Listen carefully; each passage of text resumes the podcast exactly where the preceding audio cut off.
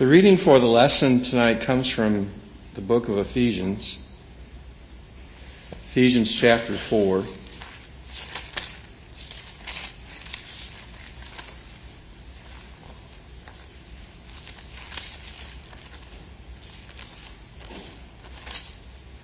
I'm going to begin reading in verse 17. And I wanted to read this tonight because it seems to me to be a New Testament parallel to the passage that we're going to look at. It seems to me to fill out in New Testament terms the practical aspect of what we're going to look at tonight. So I wanted us to have that in mind as we look at the other passage. Paul writes, "So I tell you this, and insist on it in the Lord, that you must no longer live as the Gentiles do in the futility of their thinking. They are darkened in their understanding and separated from the life of God because of the ignorance that is in them due to the hardness of their hearts. Having lost all sensitivity, they have given themselves over to sensuality so as to indulge in every kind of impurity with a continual lust for more. You, however, did not come to know Christ that way. Surely you heard of him and were taught in him in accordance with the truth that is in Jesus. You were taught with regard to your former way of life to put off your old self, which is being corrupted by its deceitful desires, to be made new in the attitude of your minds, and to put on the new self created to be like God in true righteousness and holiness." And then chapter 5, verse 1, "Be imitators of God, therefore, as dearly loved children, and live a life of love, just as Christ loved us and gave himself up for us as a fragrant offering and sacrifice to God." May God bless the reading and preaching of his word. Now please turn back to the book of Micah, to Micah chapter 6.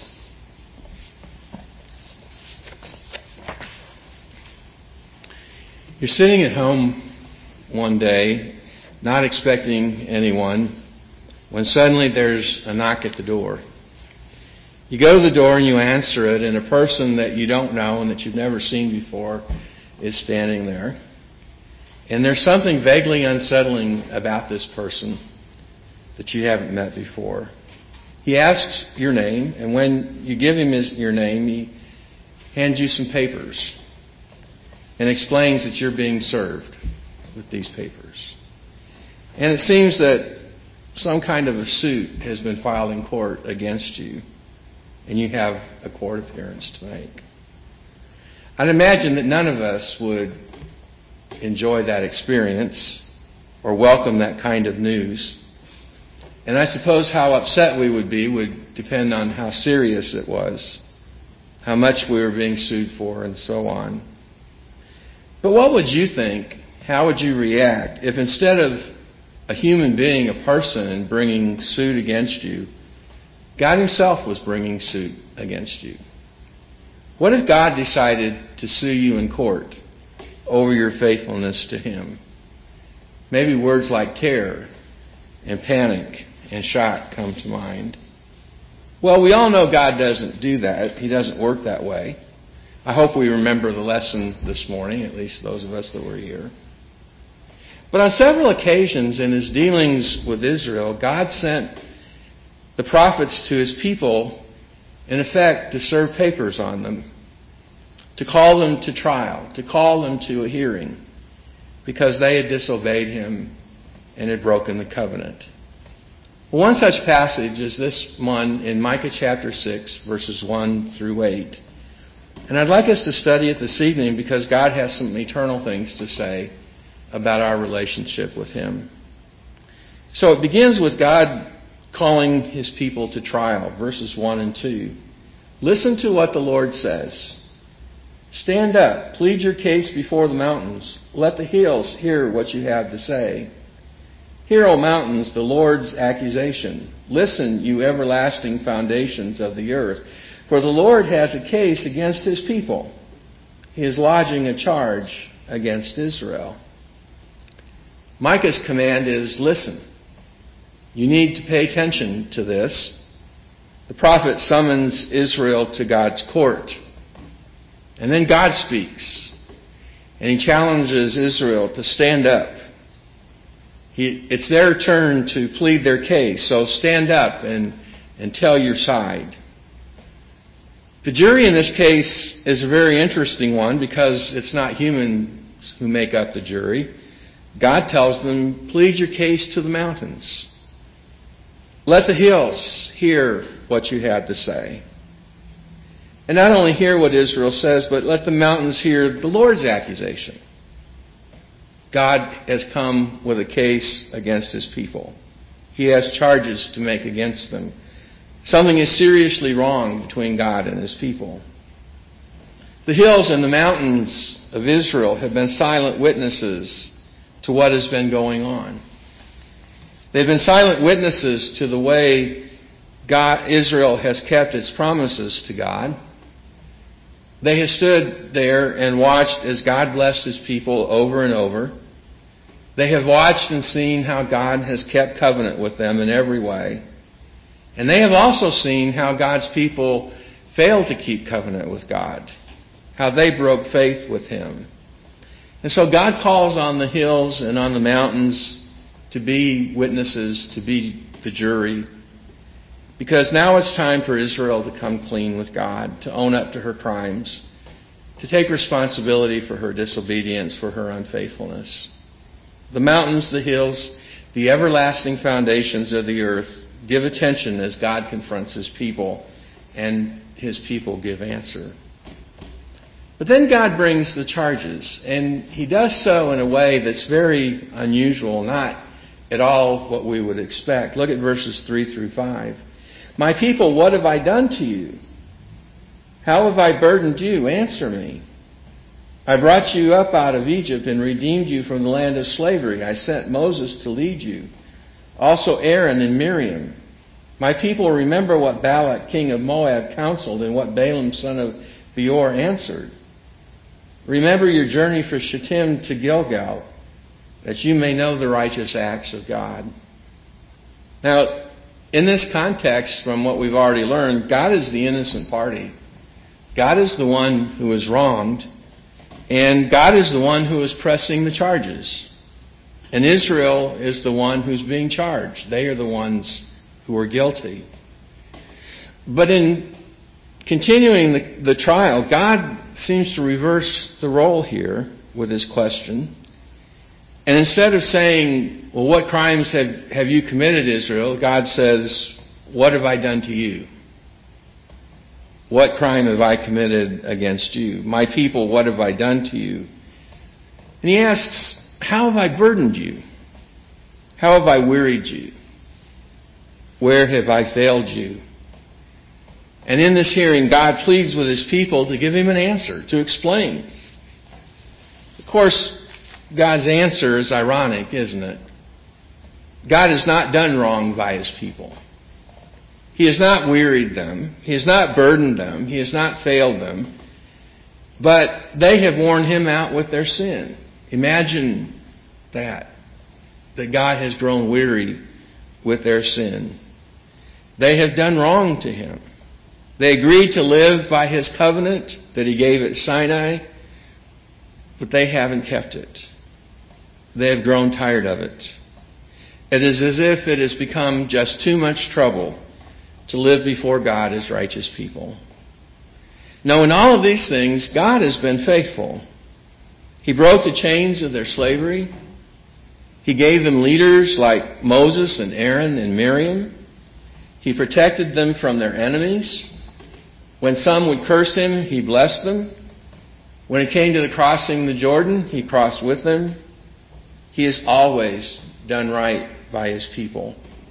He has always kept covenant with his people.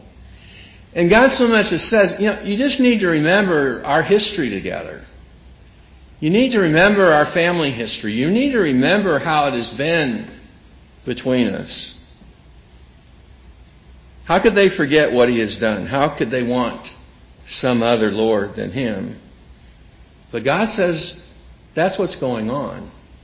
They've gotten tired of the God of Abraham, Isaac, and Jacob, and they have pursued the gods of the Baals. And we may think, well, that's Israel's problem, that it has nothing to do with us. But under the new covenant, God still has to say through the Apostle Paul in Galatians chapter 6 and verse 9, let us not become weary in doing good. And the writer of Hebrews in Hebrews chapter 12 and verse 3 advises us to consider Jesus so that we will not grow weary and lose heart. In fact, the whole book of Hebrews is written to Christians who are worn out and weary, who are tired of the pressure and the coming persecution, who are wavering in their faith and considering breaking covenant with God and going back to their old lives. And it brings us to the question, do we ever get tired of God? Do we ever get tired of living for God? Tired of attending services? Get tired of guarding ourselves against sin? Tired of living the Christian life? It's hard for us, isn't it, to see people who are wicked prosper and those who are righteous suffer. It's not easy to be different as God calls us to be different. It's not easy to see our friends, the people around us, the people we work with, enjoy the things of the world and know that we cannot enjoy them. I'm really grateful that so many found this morning's lesson encouraging and helpful.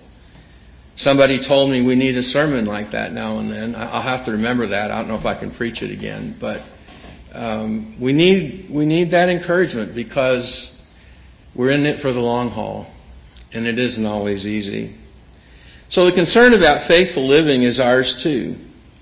But we also need to remember that God is faithful. He's made a covenant with us through His Son. He gave His Son for us. He redeems us through His Son. He raised His Son from the dead. He gave us His Spirit. He gives us His Word. In all the ways that we can consider, God has been faithful to us, and He's going to continue to be faithful. He will sustain us through faith struggles and life's temptations. And so what comes back to us is, how can we be faithful? How can we continue to be loyal to God and to serve God? And I'm not saying that to suggest that anybody sitting here hasn't been. I don't mean that at all. But that's the day-to-day issue that we face. How can I be faithful today in the things that I have to do, in the places I have to go, and the things that I have to say today? How can I show myself to be faithful to the Lord? Well, Israel hears what God charges her with. And in verse 6 and 7, Israel answers. With what shall I come before the Lord and bow down before the exalted God? Shall I come before Him with burnt offerings, with calves a year old? Will the Lord be pleased with thousands of rams, with 10,000 rivers of oil? Shall I offer my firstborn for my transgressions, the fruit of my body for the sin of my soul? How shall I come before God? What will please the Lord? What can I offer Him for the sins that we've committed? All those questions in those two verses are not simply inquiries, but they're confessions. They are confessions that say that God's charges against them, God's concern and disappointment with them is valid. They have sinned. They have fallen from keeping covenant. And so Israel acknowledges that by asking, what shall we do? How shall we come before the Lord? And so Israel makes suggestions of how they might come before the Lord. And at each stage, they're offered to bring something to God for their sin becomes more and more extravagant. Israel asks first, what can I bring when I come to bow before the Lord? You go back to the book of Leviticus and you'll find that God warned His people not to come before Him empty-handed. So what shall we bring? And the first suggestion is a burnt offering of a calf a year old. It may not seem so to us because we live so far from the farm, so far removed from that kind of a life. But a calf that was a year old was a substantial investment. A lot of effort and a lot of expense that would already have gone into a year-old calf. And so Israel says, shall we bring year-old calves? Shall we bring the best of our flocks, our herds, to offer Him? But then they increased their suggestion. How about thousands of rams? What if we just lined up great herds of rams and brought those to sacrifice to God? Or what if we brought millions of gallons of oil and offered that oil to God? Would that please Him? Would that satisfy him after all that we have done wrong in breaking covenant? And we might think, well, that's kind of strange, but if you look at Second Kings, First and Second Kings, Solomon made those kind of lavish offerings when he dedicated the temple to God. Just massive amounts of oil and sheep and other animals were offered.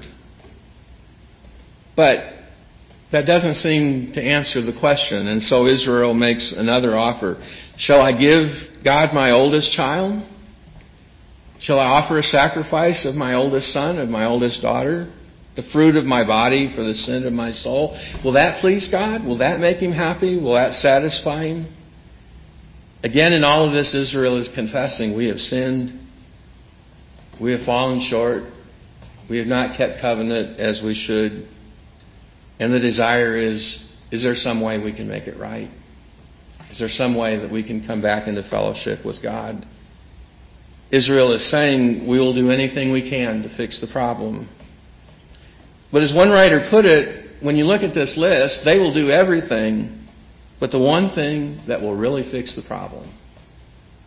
They're willing to offer calves and rams and oil and even their own children to satisfy God's anger for what they've done. But that really is not what's going to solve the problem. Again, what Israel offers God is not all that foreign to us, is it? I don't know that any of us have wanted to offer our children in sacrifice. That might seem foreign. But don't we worry about whether we're good enough? Don't we worry about whether we have done enough? Some of us see the Christian life like a salmon trying to get upstream, just one barrier after the other. Always pushing ourselves. We've got to do one more thing. If we teach someone the gospel, that's a good thing. But it would be better if we could teach two, and it would be best if we could teach 10. I've heard sermons where this good, better, best kind of thinking has been pressed.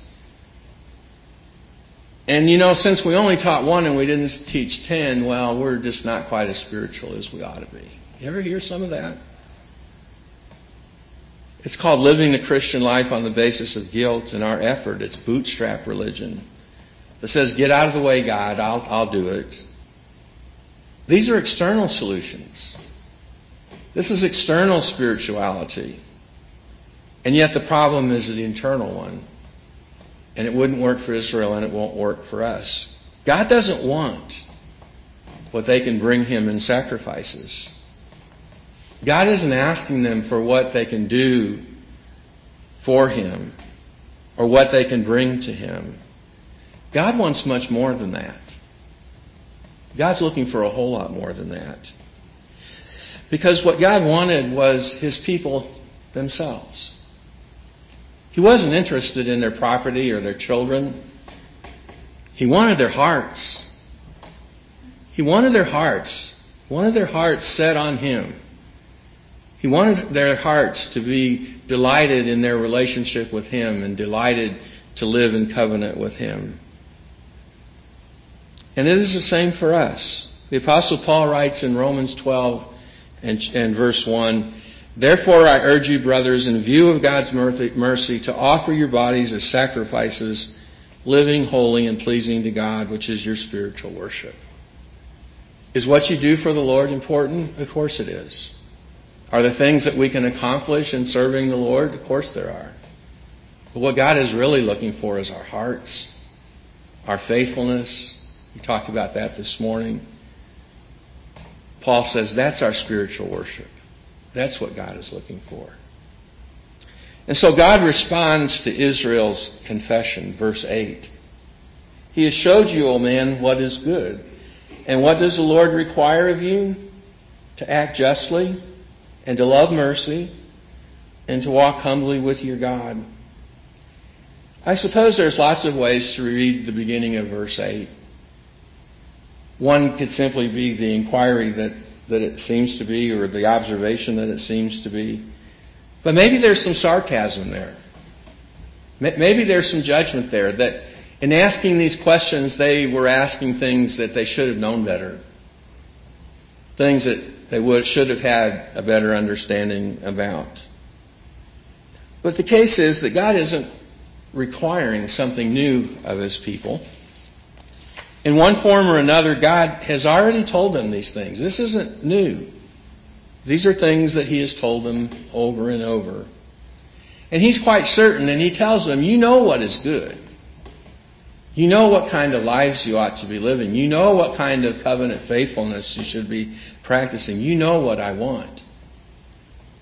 And so he gives them the list anyway. And the first good that he requires is that they act justly. Do justice. Practice justice.